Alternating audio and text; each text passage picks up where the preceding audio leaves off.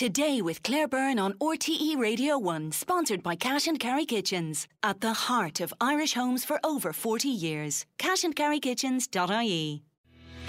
Email todaycb at rte.ie. Well, we're heading around the world now. We've seen over the past two weeks some of the biggest countries in the world go to the polls, from Pakistan to Indonesia. What issues have been at play for the hundreds of millions who've been eligible to cast their vote? Well, to discuss this, I'm joined in the studio by Graham Finlay, who's lecturer at the School of Politics and International Relations at UCD. Good morning, Graham. Good, Good to morning. see you. So, the one that's taking place today is the Indo- Indonesian general election. I've been watching the results, the early tallies coming through on the wires this morning. 205 million people eligible to bu- vote in the world's fourth largest country by population. So, those exit polls, they're showing that the current defence minister is leading. So, take us through what's at stake and what's been happening. It's really a country we should spend more, uh, more time looking at because their elections are, are a remarkable thing in a country of 17,000 islands, over a thousand minorities, 700 languages or something like that. And yet they managed to have reasonably free and fair elections. Um, the term limits, which Jokowi, the very popular outgoing president, um, was limited by, are respected.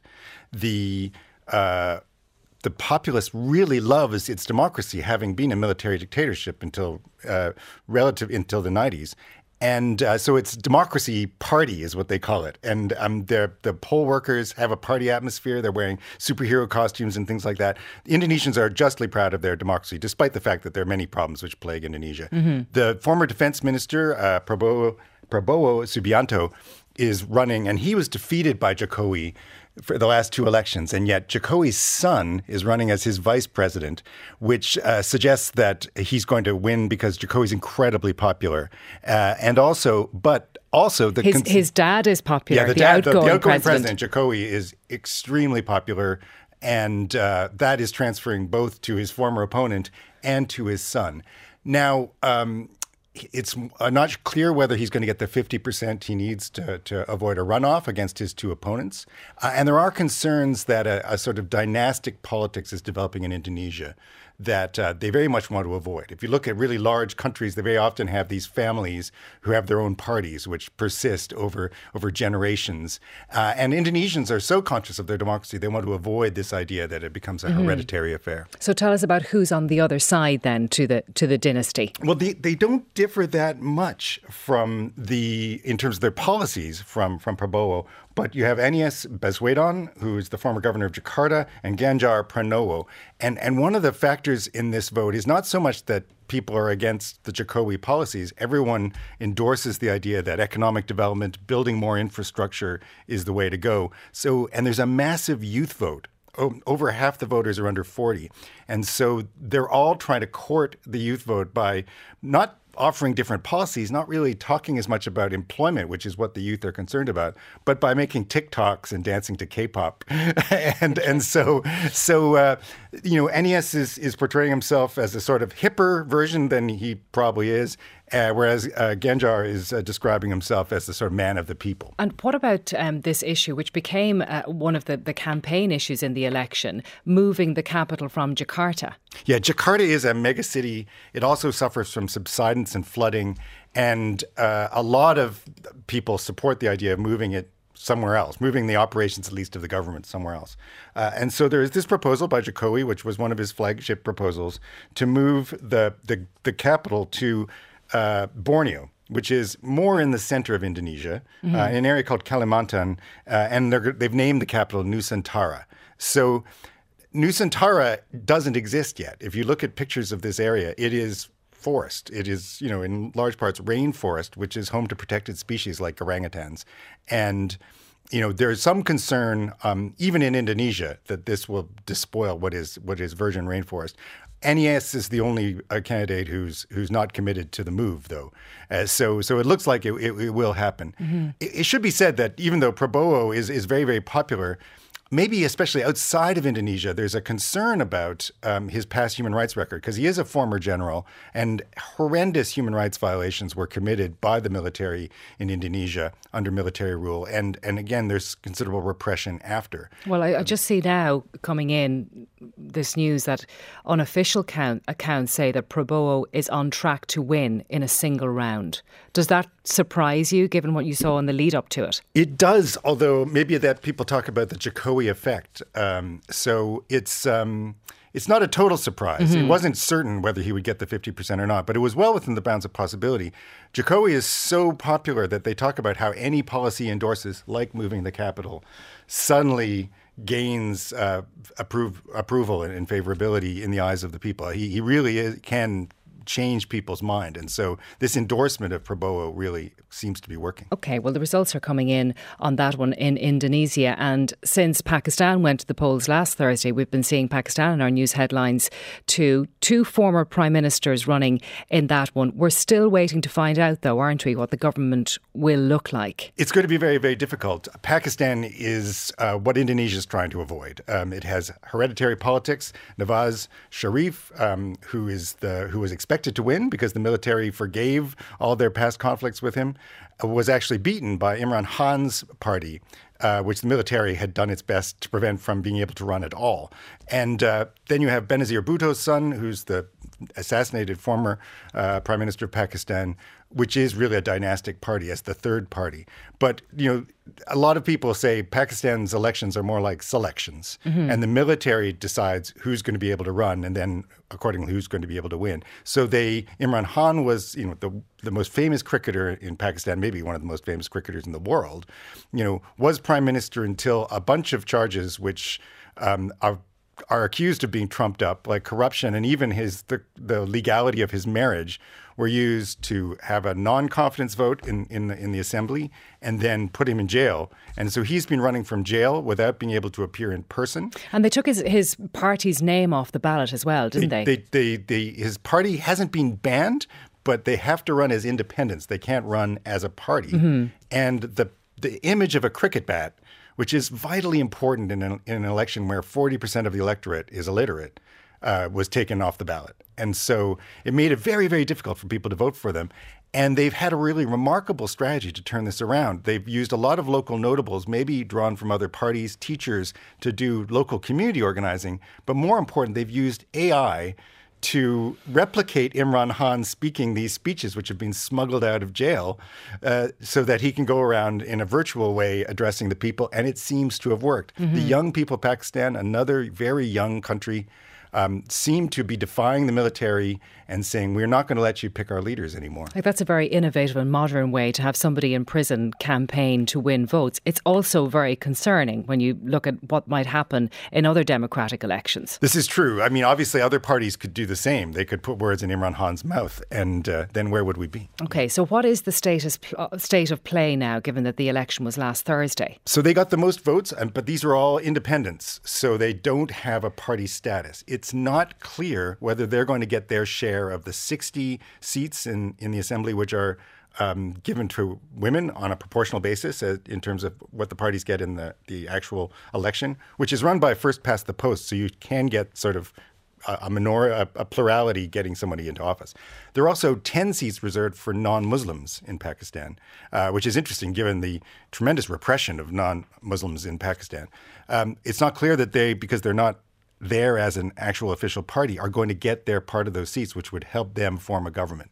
What people think is going to happen, and it's urgent, they have to form a government by February 29th, uh, is that the two opposing parties to Khan's party will try to pick off a lot of these independents and, and bring them over mm-hmm. into their particular camp so they can form a government. But other observers say with such a result for Imran Khan and his party, it will be really hard to keep them out of power in some way. So mm-hmm.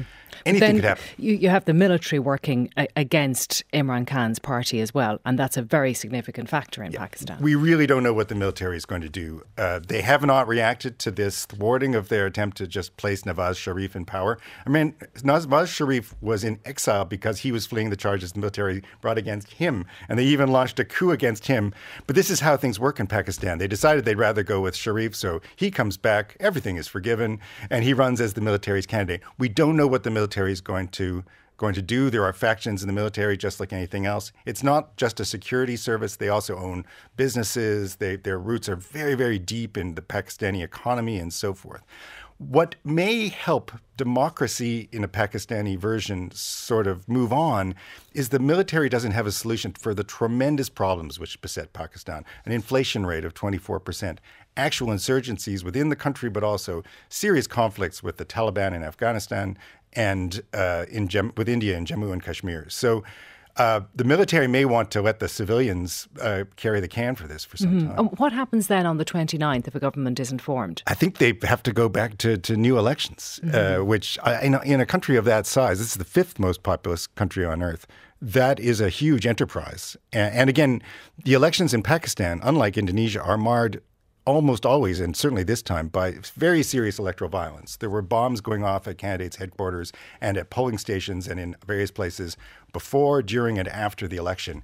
There are a number of court cases uh, in Pakistan's courts, which themselves are pretty um, servile to the military uh, going through right now because the Khan's Party really think that they were uh, that there was vote rigging on a quite serious scale, and they bring it to the courts. There's news on that. Oh.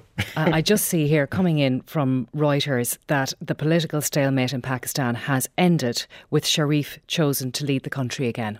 There we go. So perhaps those two parties got it together. There you go. Um, right, let's move to El Salvador then, because at the start of this month, they re elected their president. He won a commanding victory, a proper landslide. Why? So Nayib Bukele, who's the young, um, dynamic president of El Salvador, is one of the most popular leaders on earth, uh, and that's because of a very complex set of uh, relationships between El Salvador and the United States, which has led to, which did lead to serious gang violence. People of a certain age, uh, like myself, who grew up in the 1980s, would associate El Salvador with state violence, where death squads were were killing anybody opposed to their their rule uh, on behalf of the state, including um, um, American nuns and uh, the Archbishop of San Salvador, Oscar Romero.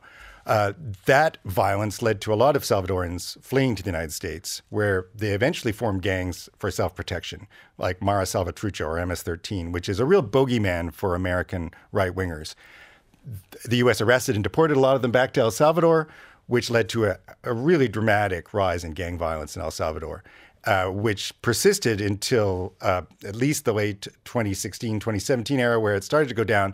But Bukele comes in and after a, you know, over a, a course of years, but especially after a truly shocking three days where 87 people were killed in gang violence in, in, in among a country of 6.6 million people. So you can imagine what it would be like in Ireland. Yes, right? 87 in three he days. cracks down um, and builds a, a mega prison. He arrests 75,000 people without warrants, without due process, strips them and humiliates them. You can see the pictures online you know, hundreds and, and thousands of men crammed into very small spaces, cages which house 80 to 100 men in bunks without mattresses. I mean, really draconian stuff.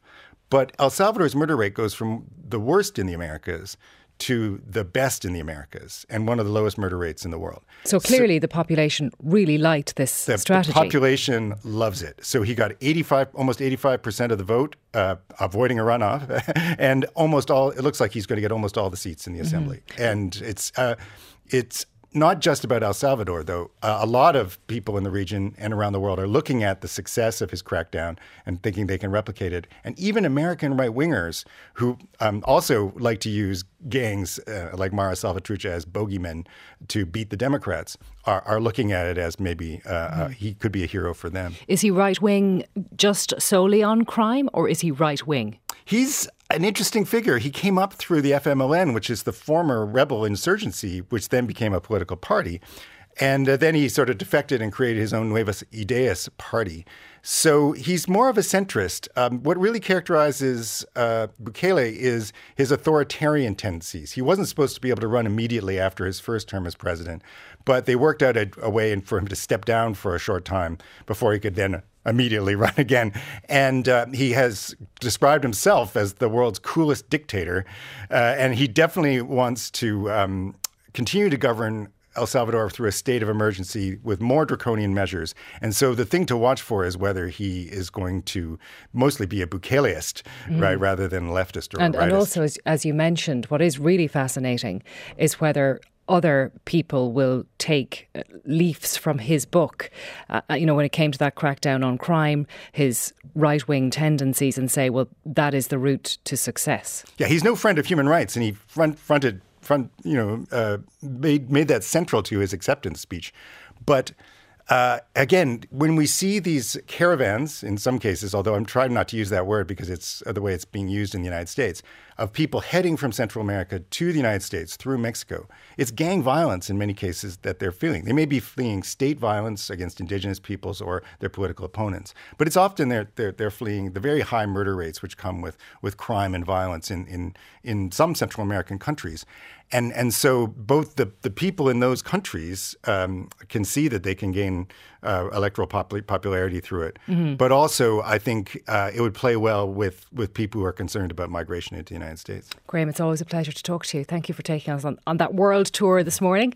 That's Graham Finlay. Now, still to come on the programme in the next hour, on the 8th of March, we're all going to be asked to vote in two referendums and we're going to have a debate on both after 11. And what is the purpose of our dreams? Harry Barry and Anne Marie Craven will explain. Coming up next, though, we're going to be talking all about retrofits, the grants available, what you need to do to get your hands on them. We'll have two experts here, so if you have any questions, 51551 is the text number. Text 51551 today with Claire Byrne on RTE Radio 1.